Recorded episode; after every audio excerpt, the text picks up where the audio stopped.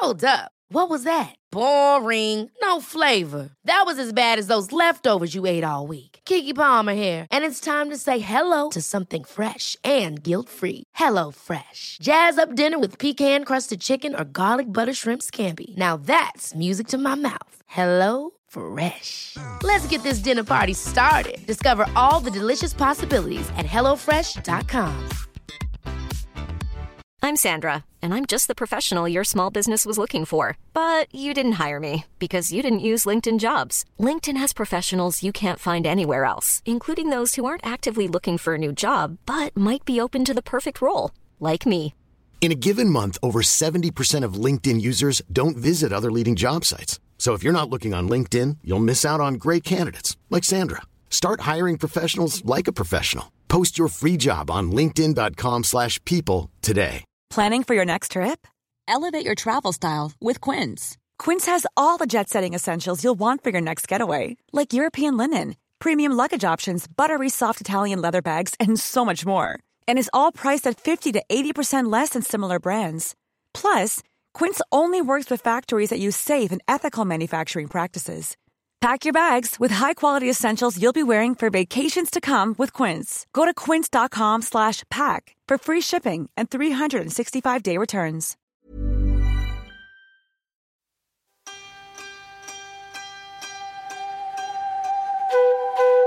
Hej! Nu är vi äntligen tillbaka efter ett ja, men ganska långt sommaruppehåll. Och vi som har podden är ju legitimerade KBT-psykologer och jag heter Sandra. Eh, Och jag heter Åsa.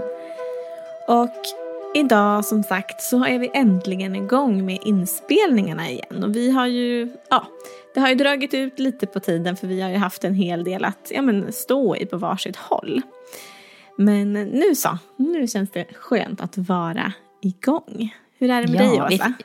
Jo men eh, det är bra med mig. Jag eh, njuter av hösten och eh, ja, men han som längtar nu och bara gör så här du vet eh, härliga saker. Så det har Mm. också känts som att det har bidragit till att så här skjutit lite på att ta tag i, och, i podden. För att Ja. det har varit så mycket annat i livet att, att fylla livet med helt enkelt. Men förra helgen sågs vi ju och började liksom förbereda och så. Och det är ju alltid härligt och peppande och man blir motiverad att komma igång igen. Och sen när vi också har fått så mycket ja, men hejarop och förfrågningar från er lyssnare gör ju också att man känner att motivationen ökar och kommer tillbaka. Ja, verkligen. Det har varit jättekul att folk har frågat men när, när drar ni igång igen och sådär.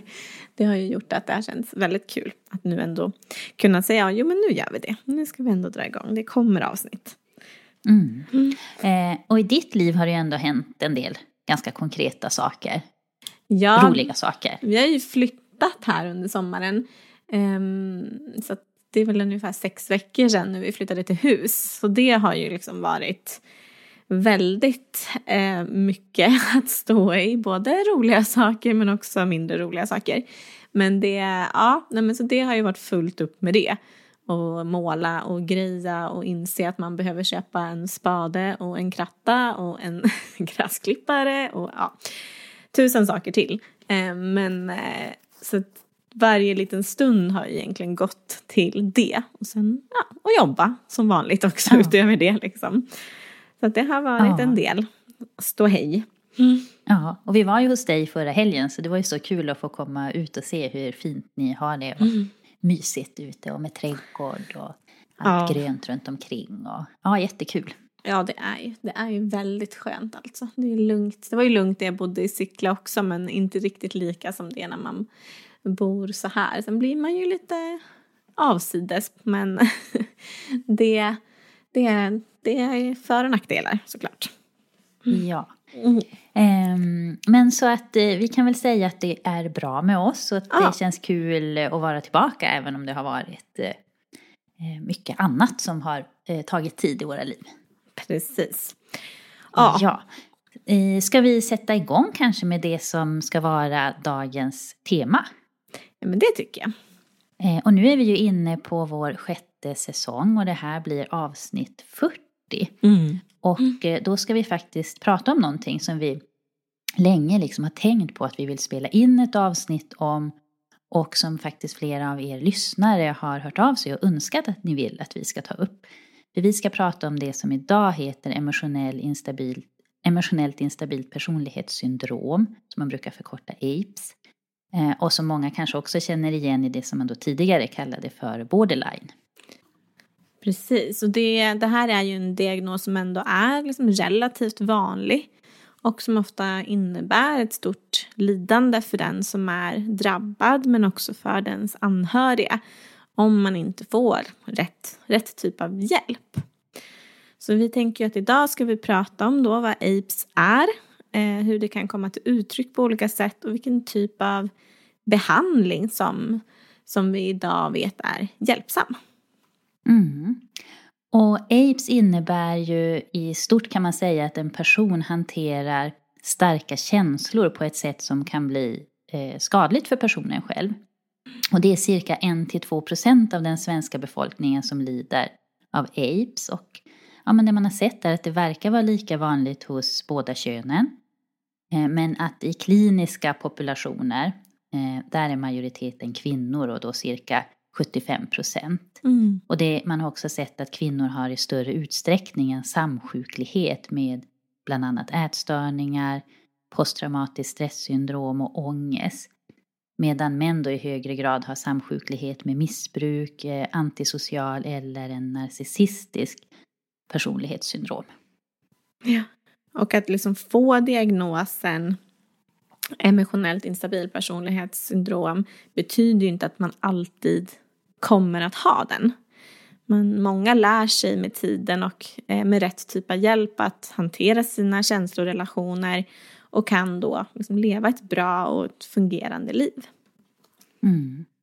Och varför vissa personer då utvecklar apes det kan såklart variera från person till person men ofta beror det både på gener och hur man har haft det under uppväxten men också såklart då även senare i livet. Och eh, i forskning har man sett att det även finns en koppling till svåra upplevelser såsom trauman och övergrepp då tidigt i livet. Mm.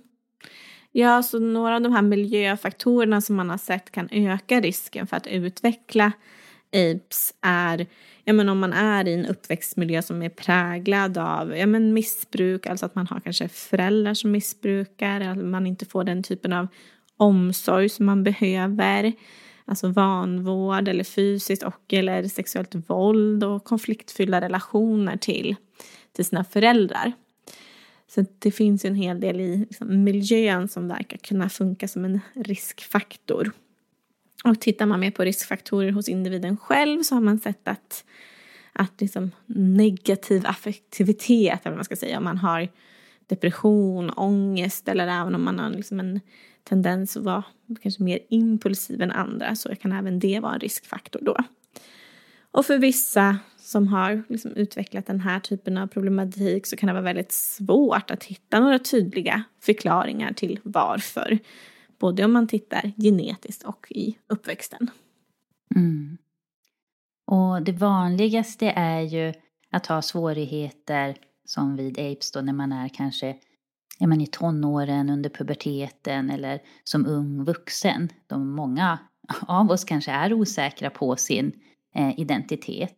Och för en del så går ju det här över av sig själv när man mm. blir mer vuxen och att man då hittar sätt att hantera känslor och eh, relationer mm. på som inte är destruktivt och, och dåligt för en.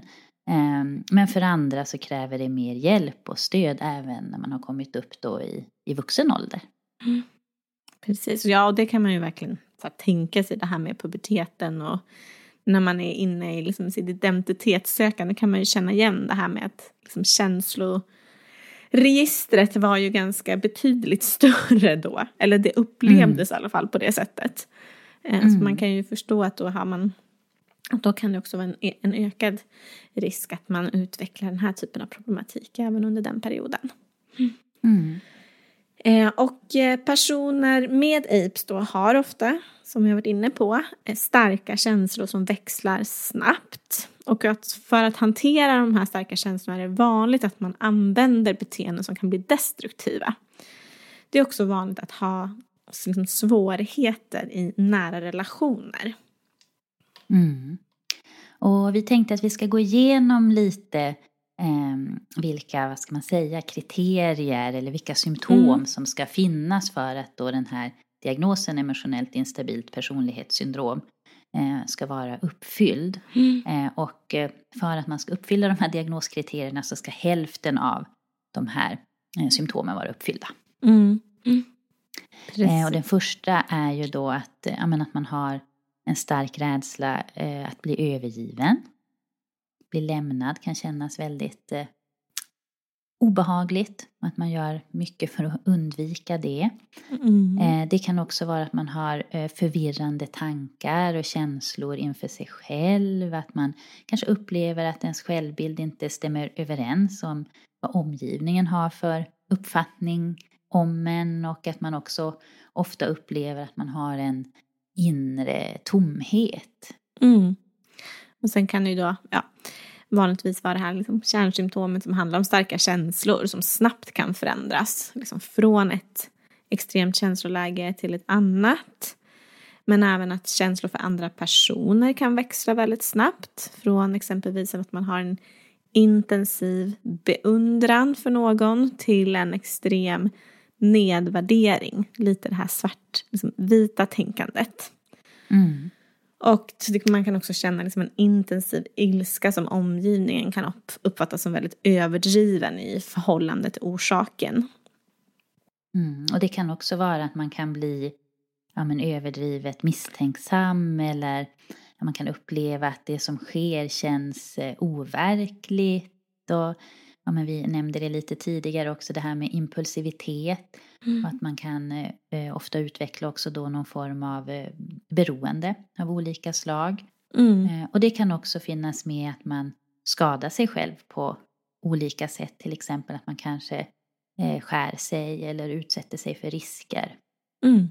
Eh, så. Och det är ju inte heller ovanligt att det kan finnas, man kan ha återkommande tankar kring att, att inte vilja leva och att man har självmordstankar. Mm, precis, de här sakerna hänger ju liksom ja, men lite ihop. Ett, har man svåra känslor som man behöver hantera, ja, men då kan det många gånger leda till den här typen av eh, ja, men symptom här som du beskriver i slutet. Att, att skära sig eller skada sig eller så. Eller till och med ha mm. tankar på att inte vilja leva. Mm. Eh, och så som det är också då med all eh, psykologisk eller psykiatrisk problematik så kan ju svårighetsgraden och hur mycket det här då påverkar livet såklart variera från eh, person till person men också för samma person under olika eh, perioder i livet. Mm. Precis, alltså det är inte att en, det är en konstant samma symptombild för en person heller utan det kan ju variera. Man kan ju ha bra perioder och sen kan det vara sämre perioder och så. Mm, kanske lite utifrån liksom hur det ser ut i övrigt runt om i livet. Ja, men verkligen. Mm, mycket belastning och påfrestning det finns runt omkring en. Mm. Eller hur mycket, lite, eh, mycket eller lite stöd också för den delen. Absolut, och just det här med, mm. ja, men, med, men det handlar ju mycket om liksom, relationssvårigheter också. Eh, mm. så att det kan ju också såklart, ibland så funkar relationerna bättre, ja men då funkar allting bättre. Eller tvärtom.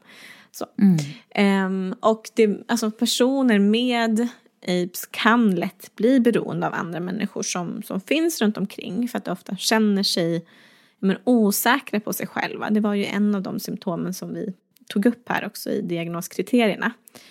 Eh, och i relationer så kan ju det här visa sig genom att personen hela tiden vill ha bekräftelse av exempelvis en partner. Även om liksom personen själv förstår att det inte blir bra och man, man kanske till, till och med liksom mår dåligt av att söka den här bekräftelsen. Mm. Och ofta kan det ju faktiskt vara så att den här rädslan över att bli övergiven, att den kan styra väldigt mycket. Och ibland kan det ju faktiskt göra att man avslutar relationer för att man hellre överger någon än att riskera att själv bli övergiven och lämnad. Att den smärtan och rädslan är så stark. Mm. Och eh, det här gör ju också att personer som har apes, eh, de kan ofta kanske vara på sin vakt eller man kan vara osäker, man kan ha svårt att lita på andra människor. Mm. Mm. Ja, och den här liksom, stora tomhetskänslan som också är ett kriterie, eller vad man ska säga, eh, skapar ofta känslor av att liksom, ja, men, vara missförstådd och ensam för att den är så pass svår för andra att förstå. Eh, och det är mm. vanligt att man känner sig osäker på vem man är och vad man egentligen har för tyckande och värderingar. Och det här kan också då göra att, att personer som, som har den här diagnosen ofta blir väldigt lätt påverkade av sin omgivning, vilket i sin tur gör att vad en person med aids tycker kan variera väldigt mycket mellan olika tidpunkter och beroende på vem man umgås med. Och då finns det ju en risk att man lite tappar bort vad man själv vill och mår bra av. Mm. Så då kan det bli lite den här identitetskrisaktiga liksom, så, i det. Mm.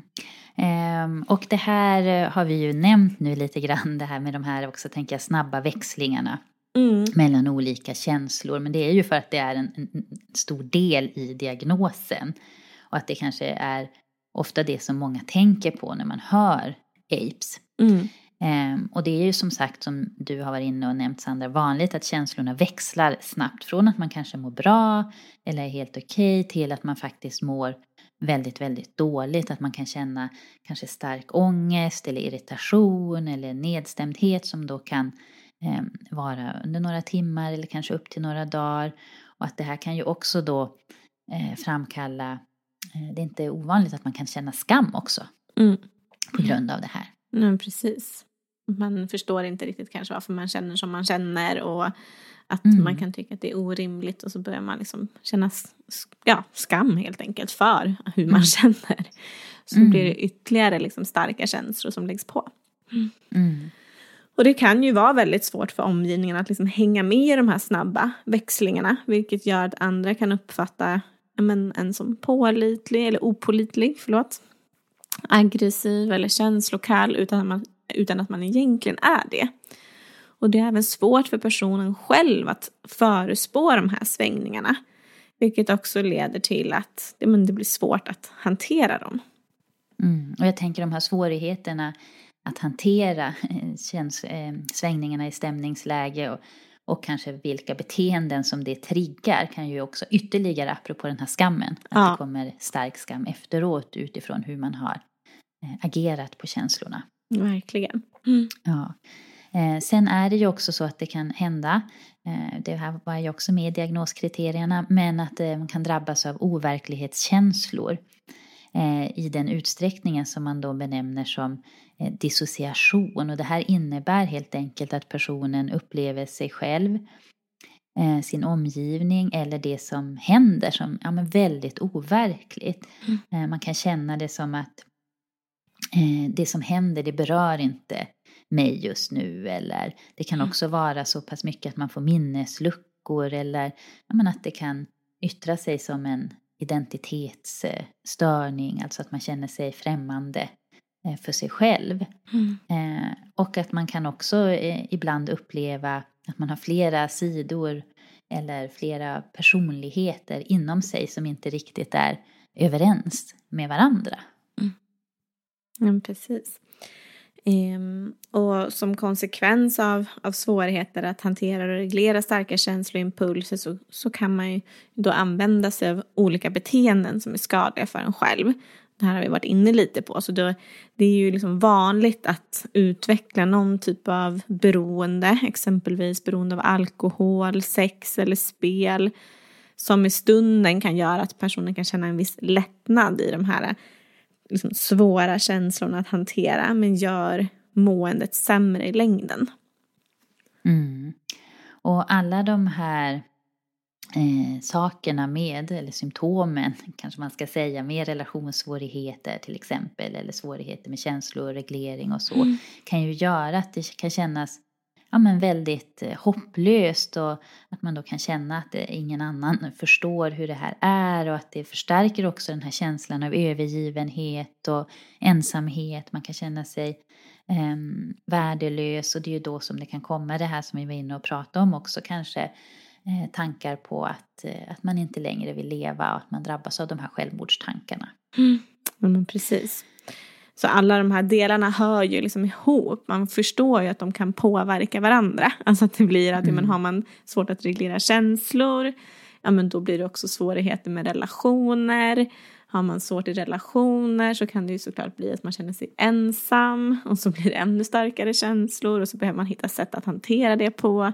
Och så kan man utveckla liksom olika typer av dysfunktionella beteendemönster som gör att man känner ännu mera liksom svåra känslor och så vidare. Så att allt det här ja, hänger ju ihop. Men det behöver, för vissa, om man går igenom de här kriterierna, så all, vissa har ju inte alla utan vissa har mer problem med vissa saker och medan andra saker funkar bättre.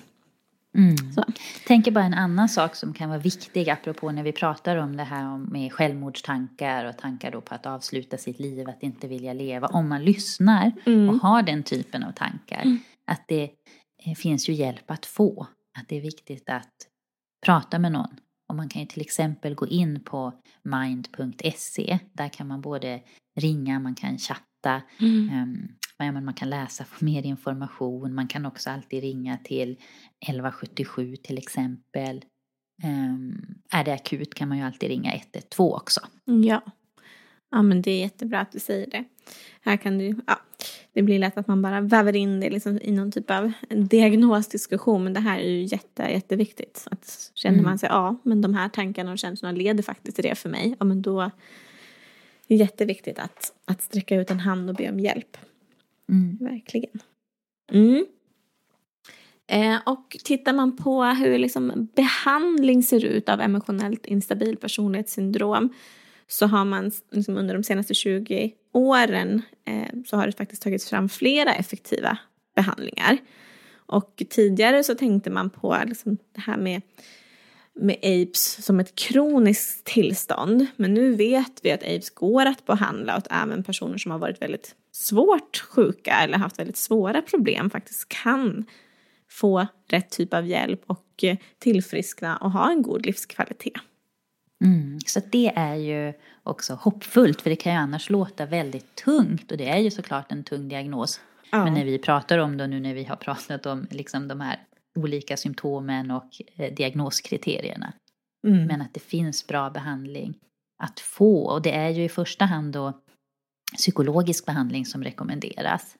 Mm. och i, i dagsläget så finns det flera olika eh, behandlingar, eller två egentligen kanske, som är specifikt utformade för mm. att arbeta med de eh, svårigheter som är associerade med AIDS. Mm. mest beforskat och använt är DBT, dialektisk beteendeterapi och MBT, mentaliseringsbaserad terapi. Mm. mm. Och idag kommer vi väl framförallt, eller inte framförallt, vi kommer att fokusera på DBT när vi ja. pratar om behandling. Ja men precis. Det är det vi har valt att fokusera på så. Eh, mm. Och egentligen oavsett vilken behandlingsform som, som man tittar på när det gäller AIDS så, så är de ju oftast väldigt omfattande och eh, liksom långvariga. De är oftast utformade på det sättet att man tänker att det här, den här typen av behandling kan pågå under ett år eller två till och med. Mm. Um, så att det, det, det är väl en gemensam punkt för de här behandlingarna ändå, att så här, det behövs tid. Det är väldigt sällan man gör någon typ av så här, åtta eh, veckors insats, utan det behövs oftast lite mera. Så. Mm. Och det finns ju också liksom evidens för eh, DBT och eh, när man pratar om dialektisk beteendeterapi så, så finns det också då mest evidens för ursäkta, en kombination av individuell och gruppbaserad psykologisk behandling. Då.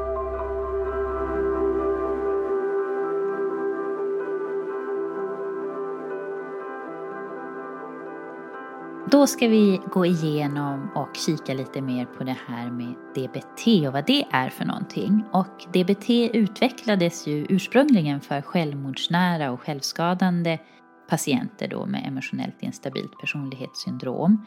Men senare har insatsen också anpassats för andra typer av problem som också är vanliga eh, hos eh, hos personer med apes då, till exempel som vi har nämnt missbruk, ätstörningar, depression och eh, PTSD. Precis, men, men det syftar primärt till att, att minska självmords och självskadebeteenden men även andra beteenden som stör eller försvårar behandlingen och som allvarligt påverkar livskvaliteten. Och på längre sikt är syftet att lära patienten att hitta en inre emotionell balans, hantera sin vardag på ett bättre sätt och att, att få en mer meningsfull tillvaro. Mm. Och eh, man kan ju säga att eh, DBT bygger på det här antagandet då att eh, grundproblemet för den här personen är att hen har stora svårigheter att reglera då sina känslor. Mm. Och att flertalet beteenden uppfattas antingen som ett sätt att försöka reglera de här känslorna, som exempelvis att kanske försöka dämpa ångest genom att skära sig, eller eh, att det blir som ett direkt resultat av att inte kunna styra eh, sina känslor. Som till exempel att man kanske får vredesutbrott som, som man inte klarar av att bromsa mm. trots att, att man försöker. Mm. Precis. Och precis som annan typ av liksom KBT, kognitiv beteende, beteendeterapi, så grundades DBT på inlärningsteori och kognitiv, kognitiv teori, men med ett särskilt fokus på emotionsteori. Eh, ett centralt KBT-antagande är ju att beteenden, tankar och känslor påverkar varandra och att förändring av exempelvis beteenden leder ju också till förändring i tankar och känslor. Mm. Det är ju väldigt häftigt att det faktiskt är så. Det ja. har man ju själv, även om det inte varit de här extrema känslorna, men att man faktiskt märker att när man gör annorlunda så händer det ju någonting med våra mm. tankar och känslor också. Mm. Ja men verkligen, mm. så det här är ju något mm. grundläggande som genomsyrar all typ av KBT-behandling. Så är det ju. Ja. Mm. ja. Um, det man också kan säga om DBT är ju att det också innehåller ska man säga, influenser av Eh, zenbuddhistisk filosofi och att det ingår mycket träning i medveten närvaro eller då mindfulness. Och eh, DBT är också en av de här terapiformerna som brukar kallas för tredje vågens eh, KBT. Mm. Ja, precis. Och det här med dialektisk, så här, dialektisk beteendeterapi kan man ju fundera på vad, vad betyder egentligen det? Och, och det, det speglar två poler, acceptans och förändring. Eh, som, som ingår i, i den här behandlingen och som båda ses som väldigt nödvändiga.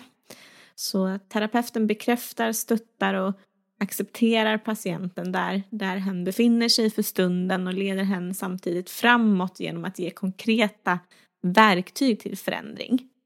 Och patienten å sin sida lär sig att använda tekniker som underlättar acceptans och förändring. Mm. Och eh, Marsha Linehan som man kan säga är ju DBTns grundare kan mm. man väl säga. Ja. Säger man grundare men upphovsperson. Mm. Eh, fann då att den här nödvändiga förändring, att den nödvändiga förändringen kunde tolereras bättre om den vad ska man säga, balanserades med att det fanns ett uttalat accepterande eh, av både patienten och situationen och det är den här liksom dialektiken mellan förändring och acceptans som då har gett terapin dess namn. Mm. Precis. Ja, så det är väl helt enkelt att man insåg att bara jobba med förändring blir eh, för tufft helt enkelt. Det, det går, det tar lite stopp då. Så att man insåg att det behövs också någon annan typ av färdighet här för att kunna förändra. Eh, så behöver man liksom balansera det med det här med acceptansen då. Mm, och, för saker som vi kanske inte heller kan påverka nej, eller förändra. Mm. Mm. Att det, ja, det finns ju såklart saker vi inte kan, kan förändra och då blir acceptansen en väldigt viktigt, väldigt viktigt verktyg. Och att det är ju inte detsamma som att ge upp, men att kanske hitta ett mer hjälpsamt förhållningssätt till det där som vi inte kan mm. förändra mm. eller påverka och att fokusera då på vad är det vi kan påverka och förändra. Verkligen. Mm. Och patienter som bestämmer sig för att eh, delta i DBT förbinder sig att, att närvara vid, vid de behandlingstillfällen som ingår. Eh, och det är vanligt att det finns ett, ett, ett liksom multidisciplinärt DBT-team kring varje patient. Mm. Och multidisciplinärt, där kan man ju säga att det är olika professioner som ja. samarbetar. Alltså det kan vara psykolog och läkare, mm. Mm. fysioterapeut. Precis. Kurator kanske. Och så det, det är liksom så den behandlingsformen ser ut. Det är väldigt sällan man liksom, ah, eller man ska egentligen inte bara ha kontakt med en person utan det ska finnas som ett team runt omkring ändå. Mm. Och det här behandlingen innefattar veckovis färdighetsträning i, i grupp och det brukar också då varvas med individuell terapi. Och att, en, och att det kan ska vara viktigt också att, att patienten kan nå sin individuella terapeut per telefon eller digitalt mellan träffarna Eh, för att kunna få hjälp och stöd att undvika destruktivt beteende. Mm. Um, och sen finns ju också då den här eh, delen som är gruppbaserad och den då gruppbaserade färdighetsträningen som syftar till att ja, man får lära sig att hantera och stå ut med eh, svåra känslor utan att då ta till destruktiva beteenden.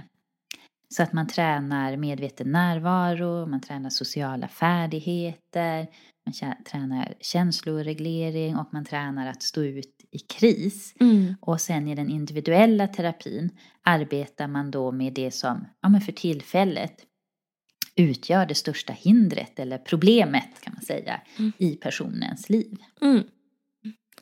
Precis. Och är det så att, att självskadebeteende eller självskadande handlingar har förekommit så prioriterar man det framför allt annat. Mm. Att man liksom ja, det är det man tar tag i först och försöker liksom minska under egentligen hela terapins gång. Och beteendeanalys används för att identifiera vad är det som har ja, men föregått, utlöst och liksom förstärkt handlingen, alltså förstärkt den, det skadebeteendet, självskadebeteendet och vilka alternativa strategier som kunde ha använts i situationen och vad som försvårar dess användning. Och det här är någonting man liksom då gör regelbundet. Man tar upp faktiska situationer som eh, patienten har varit med om och tittar på det med de här, med, genom en beteendeanalys som vi kallar det. Men det är ju helt enkelt att liksom stapla upp det på det sättet. Vad är det som har föregått? Vad, det, vad har man gjort och vad har det fått för konsekvenser? Och vad skulle mm. man kunna göra istället? Mm. Vi har ju i flera avsnitt går vi igenom faktiskt och pratar kring mm. Eh, beteendeanalys. Och jag mm. sitter och tänker vilket det är vi har det mer specifikt. Ja. Kan det vara i hälsoformen kanske? Ja, men där... där pratar vi ju mycket beteendeanalys, beteendeförändring. Precis, just det här med vad som förstärker och ja. ett beteende och sådär. Mm, mm. Jag tror också mm. det. Det. Det är ju såklart, det är ju här är ju en kognitiv beteendeterapiform så det är såklart att det är även en stor del här. Um, och i takt med att liksom patienten blir mer emotionellt stabil, kan livshändelser, särskilt av traumakaraktär, bearbetas och man börjar jobba mer mot patientens individuella mål. Vi kommer ju prata lite om det, så här, eh, terapins olika faser. Så. Mm. Mm. Eh, men för att då man ska påbörja i en eh, DBT-behandling så tänker jag som egentligen man ska påbörja all eh, psykologisk behandling så krävs det att man först då genomgår en eh, bedömning. Mm. Och här ingår det ofta då när det gäller APES att man gör en, ja, men en diagnostisk intervju och en eh, bedömning också av övrig liksom, eh, eventuell psykiatrisk problematik. Mm. Eh, och innan man sen såklart påbörjar behandlingen så måste man ju också eh, tro att eh, behandlingen kommer att, att, hjälpa personen med de liksom, individuella och specifika svårigheter och utmaningar som, mm. som hen har. Mm. Mm. Och som jag var inne lite där på så, så delas ju den, liksom det terapeutiska arbetet upp i, i fyra faser kan man säga. Som alla har lite olika mål och i vilka man använder delvis olika metoder då för att uppnå de här målen. Och det kan man väl säga att alla patienter behöver inte gå igenom alla faser utan behandlingen anpassas ju till patientens behov och önskemål. Mm.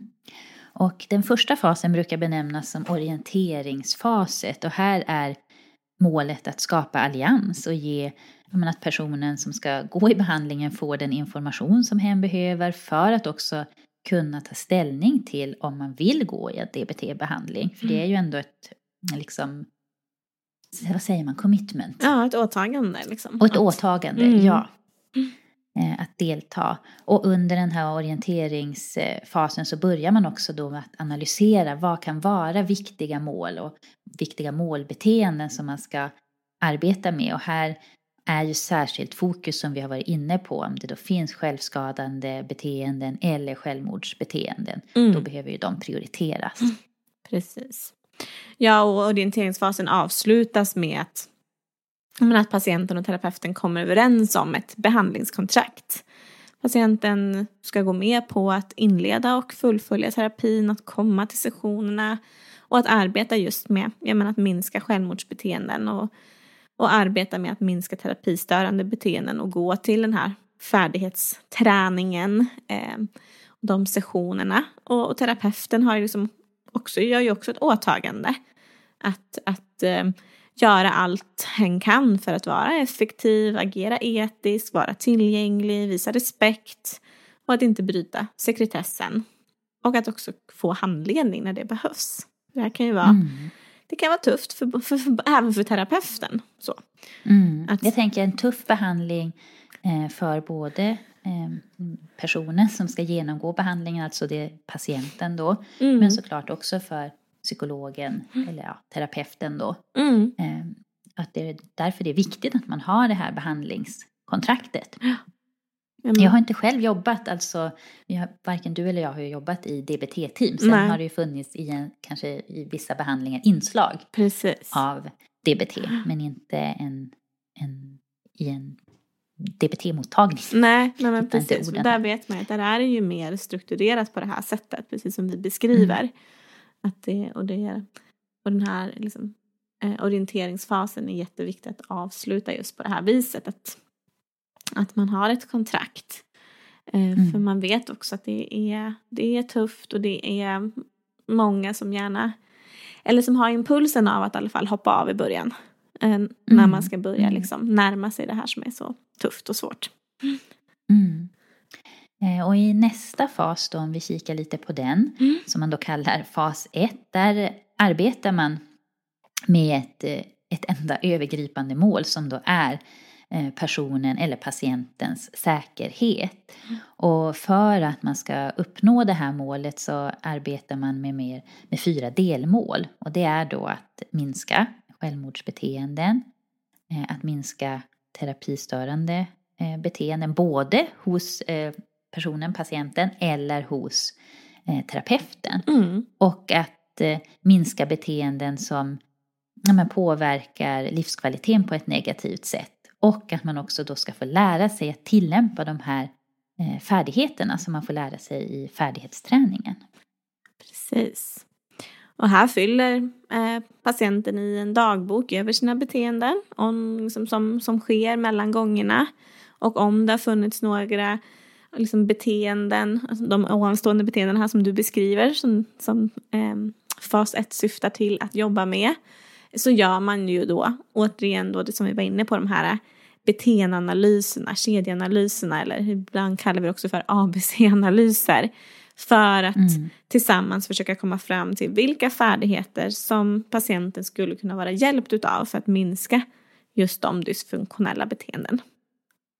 Mm. Och sen så småningom så får så får, ju, så får man lära sig att känna igen situationer, tankar och känslor som ingår i en sån här beteendekedja som leder fram till att man då skadar sig på olika sätt. Och att patienten också kan lära sig att använda sig av de här färdigheterna för att bryta den här kedjan och på så sätt återfå kontrollen. Mm. Eh, och så jobbar man sen på samma sätt egentligen med alla problem, problembeteenden som kan ställa till det eh, och leda till svårigheter för personen. Och man gör ingående då sådana här kedjeanalyser och väver in lösningar som man kan säga är de här färdigheterna som man får med sig också i färdighetsträningen. Mm. Mm. Precis, och när patienten är mer stabil och inte längre reagerar på kriser med att bli till exempel då självmordsbenägen eller göra annat som sänker livskvaliteten som exempelvis dricka alkohol eller skada sig, hetsäta eller så. Eh, så kan man fortsätta till liksom, fas två då. Eh, och fas ett är ju egentligen den mest omfattande fasen kan man väl säga. Eh, och hur lång tid den tar är väldigt olika och det beror på, på olika saker. Men man har sett att det framförallt är viktigt att patienten är närvarande eh, på de olika delar, delarna. Både på den individuella terapin, på gruppterapin och på det som kallas för färdighetsträning som vi kommer prata lite mer om sen. Eh, så det är inte ovanligt att den här delen kan ta ett år. Så, någonstans mm. där omkring. Mm. Mm. Så det är, som vi var inne på inledningsvis, en omfattande och lång behandling. Ja, verkligen. Ja. Um, om vi då ska titta på den här andra fasen så är mm. målet för den att minska på ja, men det här som vi kallar problembeteenden eller dysfunktionella beteenden och som beror på kanske tidigare trauman mm. som man har varit med om att man vill minska och behandla den här posttraumatiska stressen. Eh, och här arbetar man ju då med ja, men en systematisk exponering som liknar det som vi tog upp i avsnittet när vi pratar om PTSD, mm. alltså posttraumatiskt stresssyndrom. Så där kan man ju gärna gå in och lyssna på det. Mm. Vi borde ha kollat upp innan vilket avsnitt det var, men nu kommer inte jag ihåg det. Nej. Men det heter ju PTSD, posttraumatiskt stresssyndrom, så kikar man ja. in så hittar man det. Precis. Och där, och där är ju det ett exempel på att ja, men det kanske inte är alla som behöver gå igenom fas 2.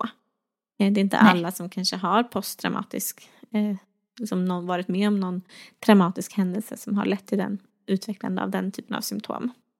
Mm. Eh, och efter fas 2 då så, så är det fas 3 som står på tur och då är målen att öka självrespekten och att uppnå individuella mål. Så här är väl liksom terapin lite mer fri egentligen från liksom själva diagnosen emotionellt instabil personlighetssyndrom och kan likna liksom en vanlig KBT-behandling som har till syfte att öka livskvaliteten. Så här kan det vara väldigt individuellt helt enkelt vad man har för typ av eh, mål och inriktning på den fasen. Mm. Och om vi då kikar vidare lite på den här Eh, färdighetsträningen, mm. eller det man kallar den psykosociala färdighetsträningen, då finns det lite olika fokusområden. Eh, och ett mål är ju att patienterna då ska få ja, men, tydliga copingstrategier att hantera tillvaron. Mm. Med att man får lära sig och utveckla färdigheter i hur man kan ändra sina beteendemönster, samt eh, då emotionella, alltså känslomässiga och kognitiva eh, tankemässiga mönster som förknippas med problem i livet och som också då orsakar lidande. Mm. Och ett annat mål som är minst lika viktigt är också att de som deltar får berätta om sina personliga erfarenheter av hur olika situationer kan bemötas och, och hanteras. Precis, för där är det just det här att man har sett att gruppbehandling är väldigt hjälpsamt och där blir det just den delen att, att dela med sig av olika erfarenheter och få prata och stöta och blöta det här med andra som har liknande problematik, att det kan vara väldigt hjälpsamt helt enkelt. Så mm. därför blir det också viktigt att, att, man, att man pratar om och berättar om sina egna erfarenheter. Så.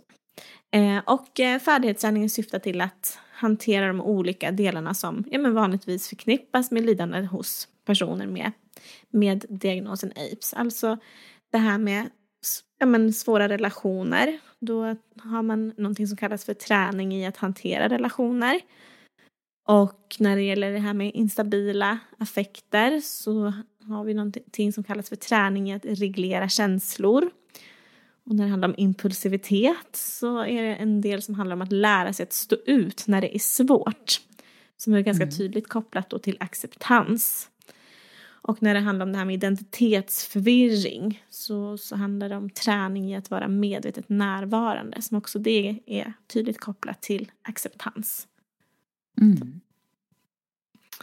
Och jag vet att när vi läste lite här kring, kring DBT så var det ju en, en metafor här som vi tyckte var hjälpsam. och som Marshall Linehan skrev ut i sin bok som tänkte att men den här kan vara liksom hjälpsam för att förstå varför det kan krävas färdighetsträning för personer med aids. Och där beskriver hon det som att det kan vara skillnaden mellan Eh, personer med diagnosen apes och andra kan ses som skillnaden mellan att rida ut på en lugn islandshäst och ett nervigt fullblod. Om man har ett känsloliv av fullblodstyp så krävs det ju betydligt mer avancerade färdigheter om allt ska gå väl. Precis som det krävs en mer driven ryttare till fullblodet. Så man kan se själva färdighetsträningen som en ridskola där man kan lära sig det man behöver kunna för att liksom ta sig ut på den här fullblodstypen. Mm. Men här är ju en jättefin metafor. Verkligen. Ja, men precis, det kan ju skapa lite, varför ska jag träna mig i det här? Det gör ju inte andra. Och så här, nej, men, nej, det finns ju lite olika förutsättningar och ska man ta sig an den här fullblodstypen, men då behöver man kanske också lära sig det eh, och få mm. färdigheter för att kunna hantera det. Sen kan det gå mm. lika bra sen, när man väl har fått de färdigheterna. Mm. Um, och um, färdigheter då för att vara medvetet närvarande är ju också väldigt liksom, centrala i DBT. Mm. Och det är ju en av de första färdigheterna som lärs ut och sen ett återkommande tema eller fokus i alla sessioner mm. av färdighetsträning. Och i DBT så presenteras då olik, eh, tre olika liksom, eh, psykologiska sinnestillstånd när man pratar om förnuft, känsla och visshet. Mm. Och en person fungerar med förnuft när, han, när hen närmar sig frågor väldigt intellektuellt, tänker rationellt och är logisk, man tar hänsyn till fakta. Um, man planerar sitt beteende eh, och fokuserar uppmärksamheten och närmar sig problem på ett väldigt lugnt och metodiskt sätt. Mm. Det låter ju väldigt mycket så här förnuft. Ja, då är det liksom förnuftet ja. som styr och talar. När man ja. agerar på det sättet. Mm. Ja, medan en person fungerar känslomässigt när hens tänkande och beteenden framförallt då styrs av det aktuella känsloläget. Och då har man ofta svårt att resonera förnuftigt och logiskt. Och fakta kanske förstoras eller förvanskas så att det då istället stämmer ihop med det aktuella känslotillståndet. Mm. Medan så vissheten är en integration av känsla och förnuft. Så vissheten adderar kunskap till logisk analys och känsloupplevelser. Så färdigheten för medveten närvaro är redskap som behövs för att man just då ska kunna balansera det här förnuft och känsla och på så sätt kunna finna sin intuitiva sanning. Mm. Det lät lite flummigt, ja. intuitiva, eller lite otydligt men. ja men precis, men det, det är ju det här liksom, går vi bara på förnuft så missar mm. vi ju liksom viss, vissa väldigt viktiga delar. Mm. Um, det kan man ju bara tänka sig själv att så här, bortser jag helt från mitt känsloliv och är 100% objektiv i alla situationer så kan ju det ställa... Oj, vilket liv det skulle bli. Ja, men precis. ja. Och hur skulle det bli i relation till andra? Ja. Det skulle ju mm. inte funka speciellt bra.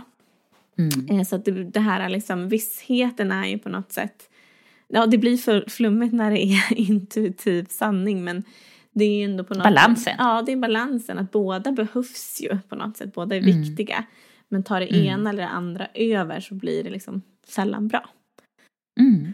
Och där kan medveten närvaro verkligen hjälpa oss att liksom försöka hitta den balansen. Ja. Mm. Um, sen när man då i, i DBT och när man går vidare här också så lär man sig det som kallas då tre stycken vad-färdigheter. Mm. Och det är att observera, beskriva och delta. Och sen beskrivs också då tre hur-färdigheter eh, som är undvika värderande omdömen, fokusera på en sak i taget och vara effektiv. Och målet med det här som man då kallar vad-färdigheter är att utveckla eller lära sig en livsstil där man deltar mer medvetet närvarande. Eh, för att ett av grundantagandena inom DBT är att ett deltagande utan sinnesnärvaro, det är då mer kännetecknande för impulsivitet och eh, humörsberoende beteenden. Ja, precis. Och eh, att observera handlar ju om att vara väldigt liksom, uppmärksam på händelser, känslor och beteende. Eh, responser men utan att nödvändigtvis försöka stoppa dem om de är plågsamma eller för den delen förlänga dem om de är behagliga. Utan det handlar om att tillåta sig att uppleva stunden vad som än händer utan att försöka fly från situationen eller kväva den känslan som man har i situationen. Så att observera sig skiljer sig liksom från att göra. Att tänka skiljer sig från att observera sitt tänkande. Att hjärtat slår skiljer sig från att observera att hjärtat slår. Det kan man egentligen bara stanna upp och så här, fundera över. att ja, men Hjärtat slår ju hela tiden men börjar tänka mm. på det och observera så här, hur slår det? Hur mm. känns det när det slår? Alltså det mm. blir ju någonting annat. Mm. Mm. Det är intressant. Och jag tycker när man har läst om det här och så också så kan man ju verkligen förstå att det kan vara utmanande och svårt. Det är inte helt enkelt. Nej, alltså. Även om man, nej. Ja. Jag ska inte ut, eh, fara iväg ett sidospår utan jag tänker att jag går vidare. med, med, kan vi prata lite om den eh, andra färdigheten som då är att beskriva. Mm. Eh, och det handlar ju om att beskriva händelser och ja, men personliga, det man kallar då responser i ord. Alltså personliga beteenden i ord. Mm. Eh, och färdigheten att sätta ord på sitt beteende och på händelser i omgivningen är ju viktig både för kommunikationen men också för den här självkontrollen. Och att lära sig att beskriva kräver ju att man lär sig att inte ta känslor och tankar för bokstavligt utan att man ser det som subjektiva, alltså egna reflektioner över situationer och händelser. Så att, att, man, att vara rädd och att känna sig rädd betyder inte nödvändigtvis att situationen är Eh, hotfull eller är hotande. Mm. Nej precis och det här är ju lätt och jag tänker inte bara för personer med den här diagnosen utan även för oss för de flesta andra att det är lätt att man blandar ihop sina känslomässiga reaktioner med den händelsen som utlöst reaktionen. Till exempel så här, kroppsliga reaktioner på rädsla, att man känner hur musklerna i magen spänns och att strupen känns trång kan ibland blandas ihop med den perception, alltså den upplevelsen man har just då av omgivningen. Säg att man just ska skriva en tenta och då skapar man kanske en, en dysfunktionell tanke då utifrån den här känslan som man har. Eh, att oh, jag kommer köra på tentan. Eh, och att då mm. man också kanske tar de här tankarna för väldigt bokstavliga. Eh, mm. Ett annat exempel på det kan ju vara så här, men att om man tänker att jag, ja, men jag känner mig oälskad kan ju då blandas ihop med fakta, jag är oälskad. Det är ju en skillnad mm. på att känna sig oälskad och att faktiskt vara oälskad. Mm, att man kanske köper den tanken ja. som en sanning. Ja men precis. Mm. Och där blir det här beskrivandet väldigt viktigt. Att kunna ta det där steget tillbaka. Att så här, men, beskriva känslan som det. Att det är inte samma sak som att det faktiskt är så. Mm. Det tänker jag är någonting som man jobbar mycket med. Och som du var inne på även kanske i andra ja. eh, terapier. Att man ja. behöver träna på det. Att mm. ta, få lite distans och sätta ord på både tankar och känslor. Mm. För att bli medveten om hur de också påverkar oss och våra beteenden. Mm. Och sen har vi ju då den tredje så kallade vad-färdigheten och det är förmågan att delta i situationer utan att ha uppmärksamheten riktad mot sig själv. Um, och ett exempel på, på det kan ju vara, och på medvetet närvarande, medvetet närvarande deltagande kan ju till exempel vara idrottspersoner som reagerar med ja, flexibilitet och smidighet på de krav som situation, situationen ställer och som hela tiden är uppmärksamma och närvarande utan att för den skull kanske vara mm. självfokuserade. Mm. Precis, och så var vi inne på att det också finns då hur-färdigheter i medveten närvaro. Och de handlar ju om hur man uppmärksammar, beskriver och deltar. Och den första, att ha liksom en icke-värderande hållning, innebär helt enkelt att man inte värderar och påstår att något är bra eller dåligt. Utan värdeomdömen är man kan bli väldigt problematiska när de används exempelvis som personer. Om man kan få omdömet värdefull en dag så kan man ju också få omdömet värdelös en annan. Mm, att man hamnar i det här svartvita tänkandet. Ja. ja. ja. Eh, och DBT eh, betonar ju då istället betydelsen av att fokusera på följderna av eh, olika enskilda beteenden och händelser. Så en persons beteende kan till exempel leda till smärtsamma följder för hen själv eller för andra. Eller en händelse kan få negativa konsekvenser. Mm. Och med en icke-värderande hållning då observerar man ju de här följderna. Och sen ser så här, okej, okay, behöver jag eh, göra någon förändring av beteenden? Mm. Men man behöver inte liksom värdera och sätta etikett på dem som bra eller dåliga. Mm. Precis. Det är också en övning i sig. Det är lätt att man gör det. Att man etikerar saker ja, som gud. bra eller dåliga.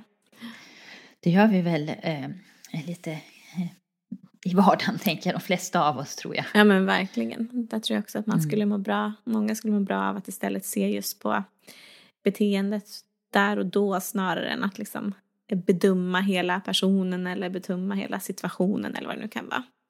Mm. Ehm, och den andra hurfärdigheten, att fokusera på en sak i taget. Eh, det handlar ju om att helt enkelt fokusera på det man gör här och nu och inte ha en splittrad uppmärksamhet på flera saker eller tänka på något annat än det eh, man är sysselsatt med. Att uppnå en sån fokusering är ju inte lätt. Ehm, personer med apes distraheras ofta av tankar och minnesbilder från det förgångna, oro inför framtiden, grubblerier och negativa känslostämningar. Så här får man lära sig att liksom, olika tekniker för att kunna fokusera just på en sak i taget. Mm. Eh, och eh, sen har vi ju då sist ut den tredje hurfärdigheten och det är att vara effektiv. Och den är till för att minska Eh, personens tendens att bry sig mer om vad som anses vara rätt än mm. vad som fungerar bäst i given situation. Yes.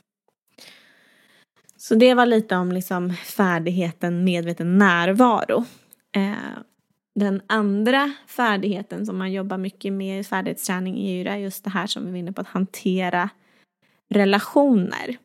Och det som lärs ut i DBT liknar i mångt och mycket sådant som lärs ut vid an, liksom annan typ av träning i problemlösning i relationer och vid självhävdelseträning. Här ingår effektiva strategier för att ja, men, be om det man behöver, att säga nej och att handskas med konflikter i relationer. Med effektivitet menas just att en förmåga att skapa de förändringar man önskar sig att bevara relationer och att behålla sin egen självaktning. Att liksom mm. hitta den eh, vägen mellan de tre. Mm. Mm. Och vi har ju faktiskt, nu är jag iväg med mina små sidospår här, men vi har ju ett avsnitt där vi pratar mycket om just det här med eh, sund självhävdelse, att mm. kunna uttrycka behov, säga nej, handskas med relationer som heter att sätta gränser, tror jag. Ja. Eller sund självhävdelse, att sätta gränser, någonting sånt. Precis. Som man gärna kan lyssna på om man är intresserad mer mm. eh, kring, kring det här med sund självhävdelse. Mm.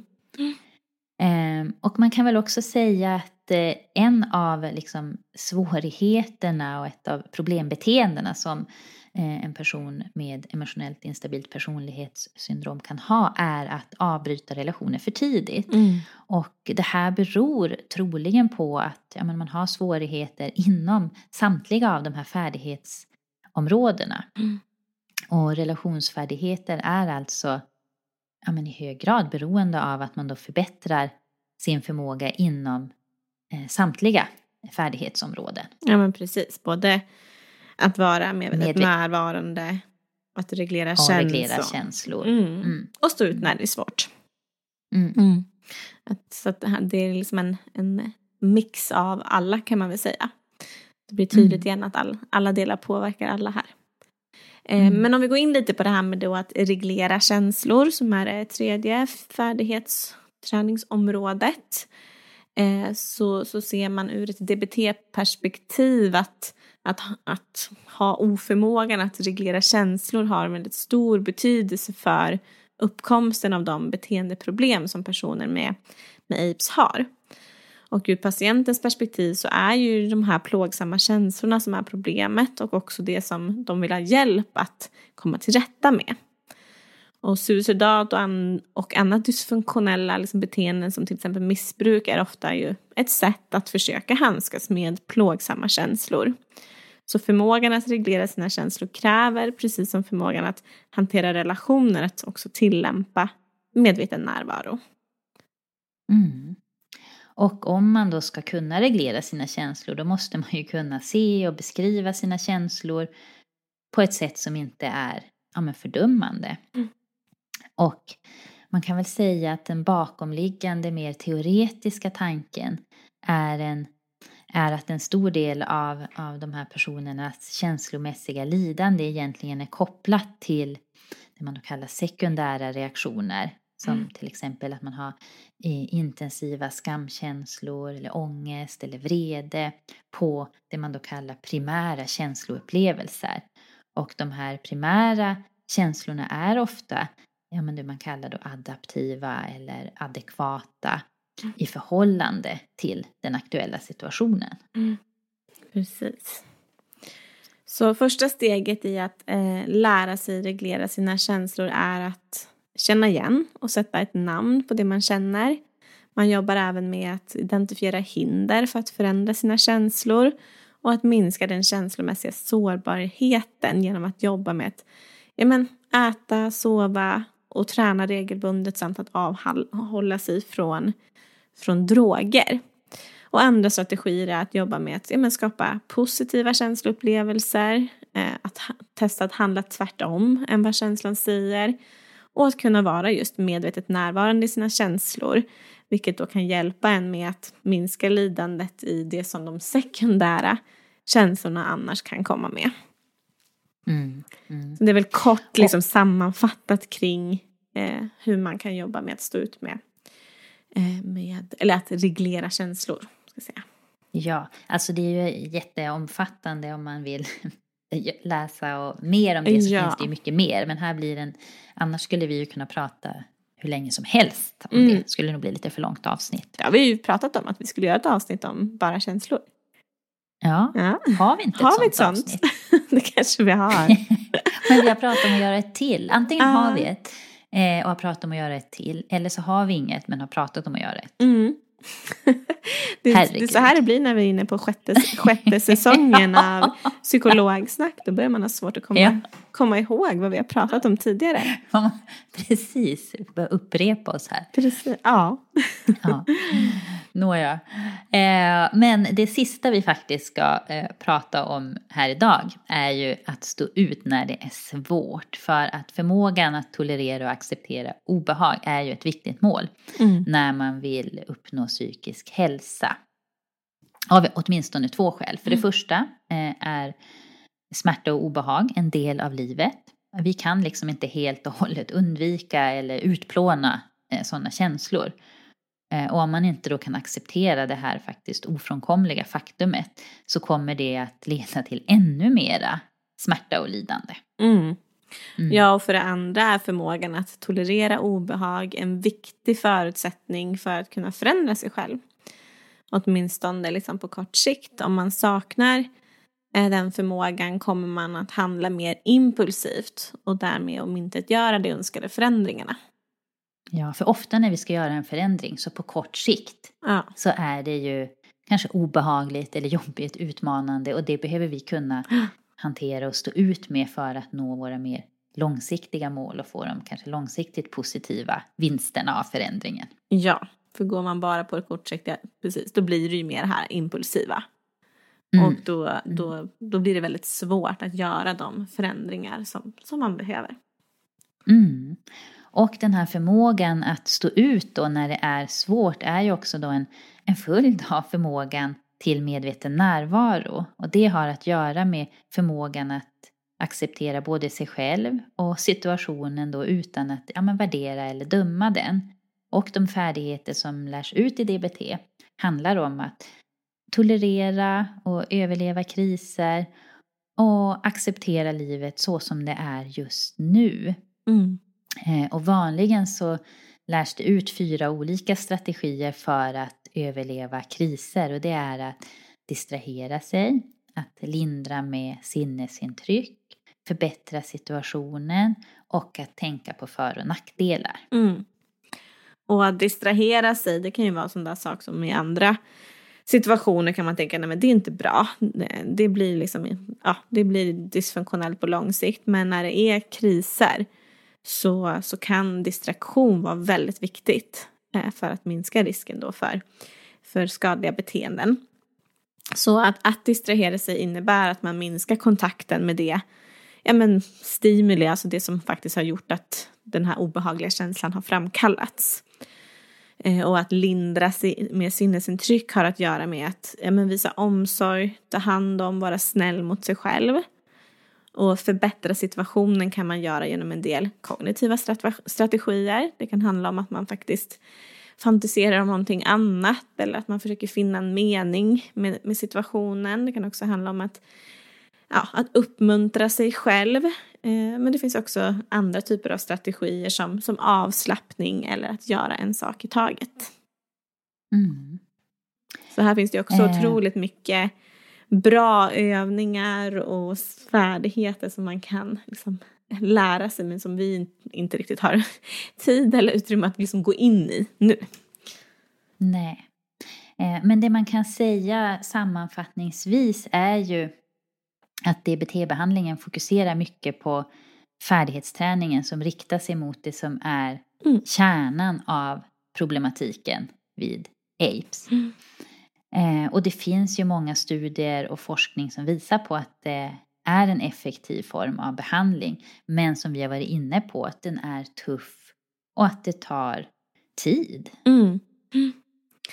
Precis, ja det finns ju olika längder men, men det är ju vanligt att, att det kan vara där någonstans som vi sa. Mellan ett och två år.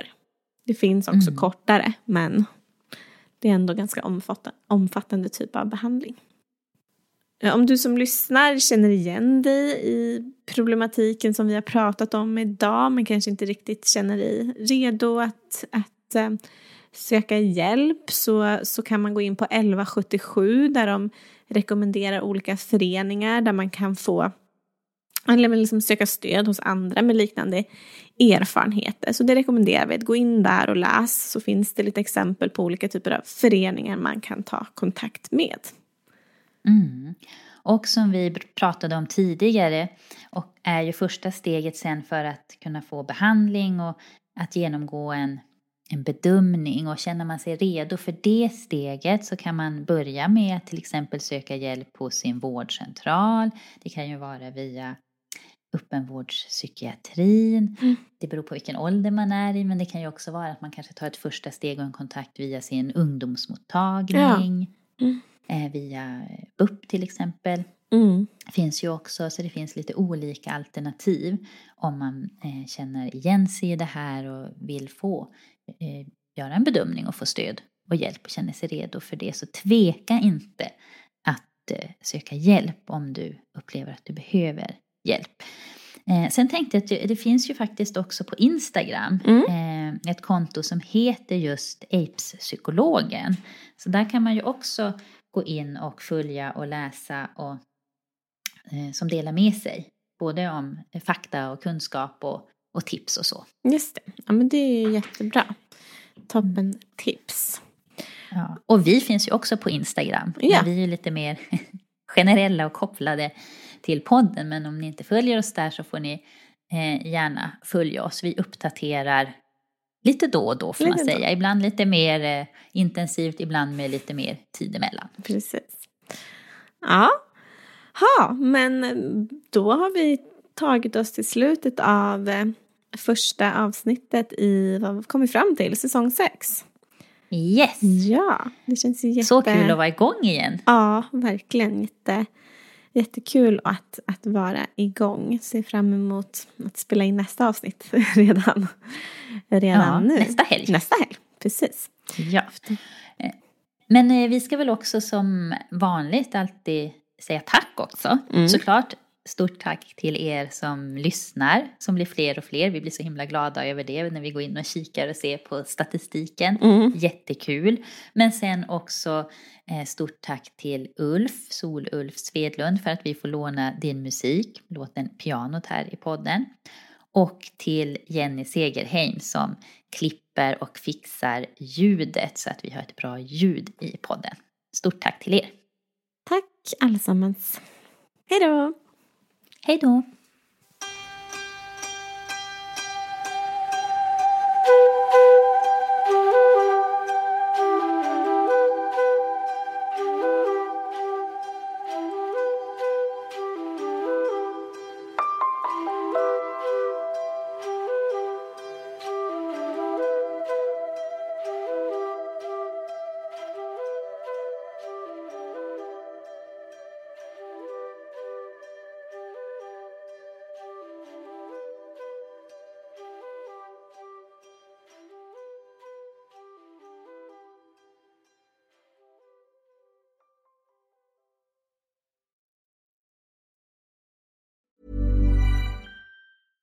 Ever catch yourself eating the same flavorless dinner three days in a row? Dreaming of something better? Well, HelloFresh is your guilt free dream come true, baby. It's me, Gigi Palmer. Let's wake up those taste buds with hot, juicy pecan crusted chicken or garlic butter shrimp scampi. Mm. Hello Fresh. Stop dreaming of all the delicious possibilities and dig in at HelloFresh.com. Let's get this dinner party started. Hey, it's Paige DeSorbo from Giggly Squad. High quality fashion without the price tag. Say hello to Quince. I'm snagging high-end essentials like cozy cashmere sweaters, sleek leather jackets, fine jewelry, and so much more. With Quince being 50 to 80% less than similar brands. And they partner with factories that prioritize safe, ethical, and responsible manufacturing. I love that. Luxury quality within reach. Go to quince.com slash style to get free shipping and 365 day returns on your next order. Quince.com slash style. Mom deserves the best, and there's no better place to shop for Mother's Day than Whole Foods Market. They're your destination for unbeatable savings, from premium gifts to show-stopping flowers and irresistible desserts. Start by saving 33% with Prime on all body care and candles. Then get a 15-stem bunch of tulips for just $9.99 each with Prime. Round out Mom's menu with festive rosé, irresistible berry chantilly cake, and more special treats. Come celebrate Mother's Day at Whole Foods Market.